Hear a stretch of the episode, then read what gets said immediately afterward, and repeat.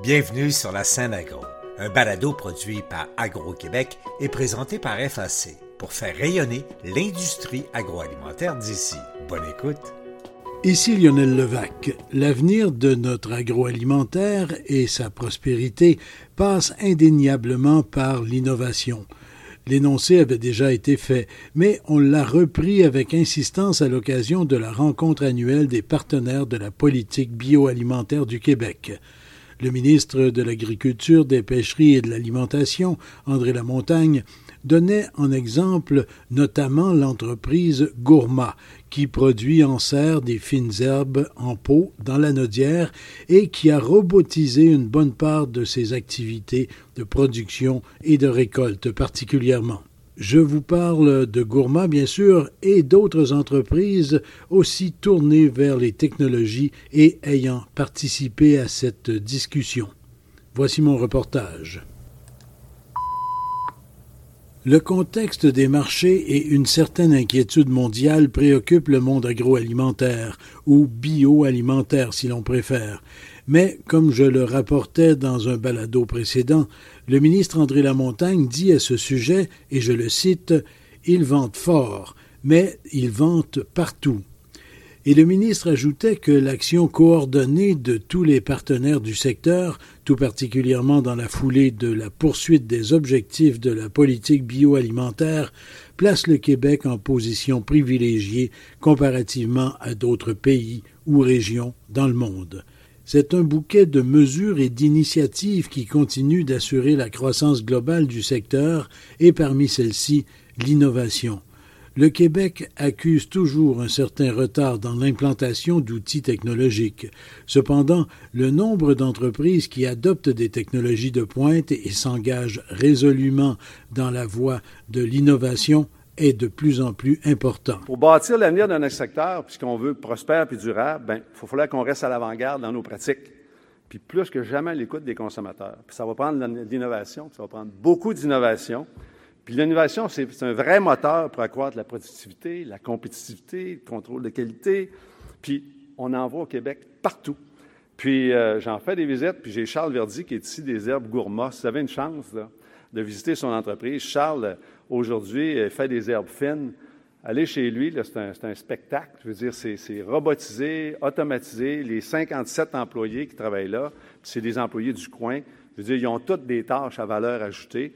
Puis on se promène là, les robots ont des noms, ils les appellent par le nom à gauche, ils les saluent, puis tout ça. Puis ultimement, ça se passe tout devant nous autres, puis ça sort, ça se met dans des petites boîtes, puis ça s'en va sur les marchés. C'est exceptionnel ce qu'on voit là. Gourmand est un bel exemple. Son président, Charles Verdi, était l'un des panélistes sur cette question de l'innovation. De toutes les différentes innovations qu'on a pu intégrer dans les différents agrandissements qu'on a fait, donc euh, nous, Gourmand, on est spécialisé dans la production de fines herbes. Euh, en pot, donc euh, vivantes, fraîches. Et on a des productions biologiques, des productions conventionnelles.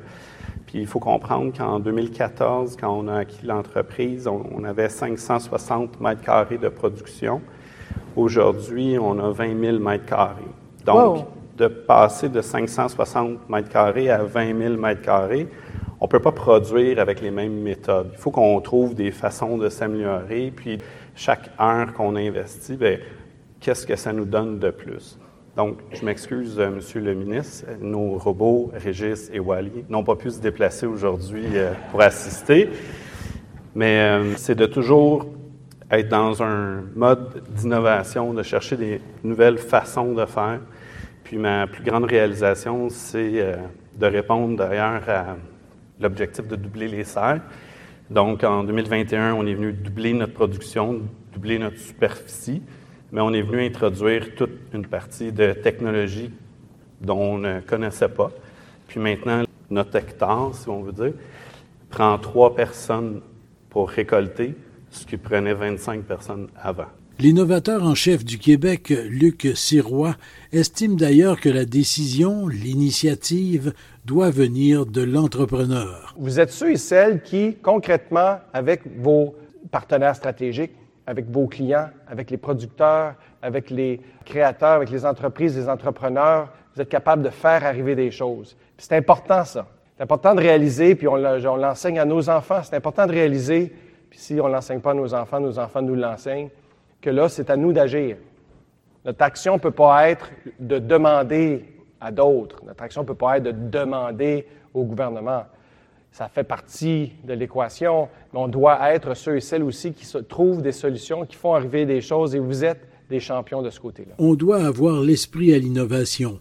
Lisanne Gingras, présidente directrice générale de Chicoumi et de la Mangue verte. Je pense mon cerveau qui est devenu un robot. Fait que je le savais que je voulais intégrer des robots, moi, dans mon prochain modèle d'affaires. Fait que je me suis comme un peu pratiqué, on va dire. Mais tu sais, on l'a vraiment réfléchi. Je pense que oui, on avait quand même une expérience derrière la cravate. Un Solide expérience. On avait un pack-sac d'expérience. Fait que, tu sais, nous, on a vraiment tout créé le modèle en fonction que, justement, ça soit déjà facile. Tu sais, pas beaucoup d'ingrédients, que ça soit lean, que nos procédés soient simples, que ça soit fait à la limite même pas par des humains.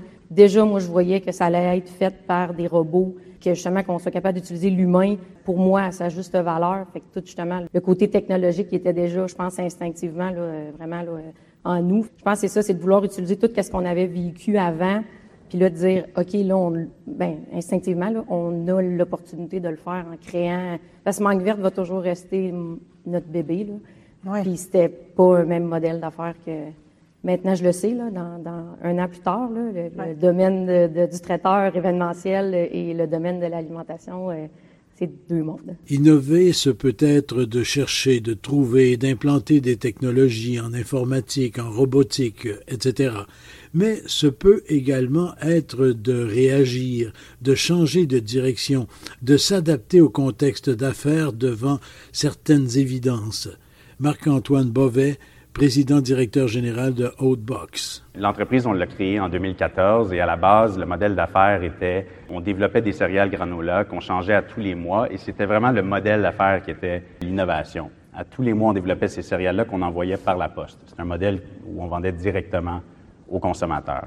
Et le modèle d'affaires s'est essoufflé. En 2019, les coûts d'acquisition de clients étaient de plus en plus compétitifs, dispendieux, et on a dû vraiment se réinventer. On a profité de l'occasion qu'on avait d'avoir développé quand même une belle marque pour introduire les produits au détail, mais pour la suite, vraiment cibler une opportunité dans la chaîne de valeur qui était un manque ici euh, au Québec pour transformer l'avoine en concentré d'avoine qui est le premier ingrédient pour faire du lait d'avoine. Donc, c'est vraiment l'équivalent du lait cru dans le végétal, dans l'avoine qu'on fait. Donc, on passe du grain pour faire un concentré, puis c'est ce concentré-là euh, qui est utilisé pour faire des laits, des, crèmes glacées, des yogourts, euh, etc. Vous dites que vous avez rapidement constaté que ça ne valait pas le coup, donc vous avez changé d'orientation assez rapidement. Ah, M. Siron l'a dit, perdez pas trop votre temps. Vous voyez qu'il n'y a pas de résultat, là. Changez, changez de barre. Là. On ben, n'a pas vraiment le choix. On voyait que chaque mois qui passait, le mur s'avançait. Donc, euh, le modèle économique ne fonctionnait plus. Puis on n'a pas eu le choix de se réinventer. Donc, ça a été vraiment ça pour nous qui était le moteur, le déclencheur pour passer à autre chose. C'était quoi donc la bougie d'allumage? Vous aviez quand même une idée innovante à la base. Bien, pour nous, au début, ça passait, ça, a vraiment été un hasard qu'on s'est ramassé comme transformateur. Donc, on, a commencé, le, le facile, c'était on va entrer nos produits au détail. Donc, on est rentré chez les grands détaillants avec nos meilleurs produits. Et ensuite, on voulait continuer à développer de l'innovation à partir du produit. Le marché des laits végétaux est en croissance euh, assez phénoménale à ce moment-là. Et on cherchait un transformateur qui pouvait le faire pour nous, pour qu'on puisse le commercialiser ici.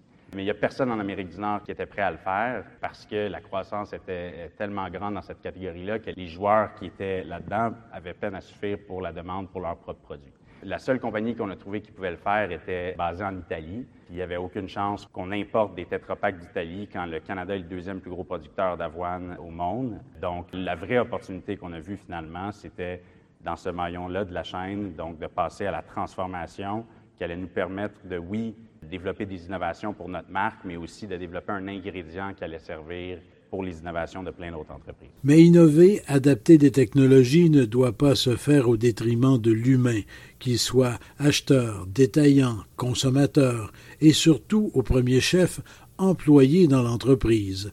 De nouveau, Charles Verdi. On essaie toujours de se coller avec les besoins de nos partenaires, donc nos clients. Nous, on travaille avec euh, les trois grandes chaînes euh, au Québec, puis on les dessert à la ligne longue partout au Québec. Fait que c'est en travaillant avec eux qu'on a vu qu'il y avait un, créneau grandissant puis une demande grandissante de nos produits. Alors, on a travaillé avec eux une séquence, puis on est venu introduire aussi euh, des superficies. Donc, c'est sûr que moi, l'autonomie alimentaire, ça m'a vraiment interpellé. Puis je me suis posé la question comment nous, chez Gourmand, on peut faire notre part? Fait que ça l'a passé via un agrandissement. Puis ben, moi aussi, j'ai fait mes études en génie, fait que mon petit côté euh, a fait en sorte qu'il fallait comme trouver une façon de accélérer les, choses ou de faire mieux les choses. Parce que je pense que tout le monde ici dans la salle vit des frustrations avec tout ce qui on parle de pénurie de main-d'œuvre. Fait que mm-hmm. la vague, elle s'en vient, puis elle rapetissera pas. Fait que nous, ce qu'on voulait, c'était de dire OK, on aime bien nos employés, mais on aimerait ça enrichir le travail. Donc, on aimerait ça enlever la partie répétitive. Au départ, on ne voulait pas aller jusqu'où on est allé, mais une fois dedans, on a regardé les opportunités, puis on a voulu aller puis automatiser puis robotiser une bonne partie de notre processus. Ce qui est quand même assez fascinant, d'autant plus que je pense qu'il y a un développement d'une technologie qui est quand même assez unique aussi à l'intérieur de cette innovation-là. On innove, mais il faut battre la terre en même temps. Là. Exact. C'est de développer les technologies. Après ça, c'est de les concevoir, c'est de les implanter et après ça, c'est de les faire vivre. Donc, on vient de compléter notre première année suite au lancement.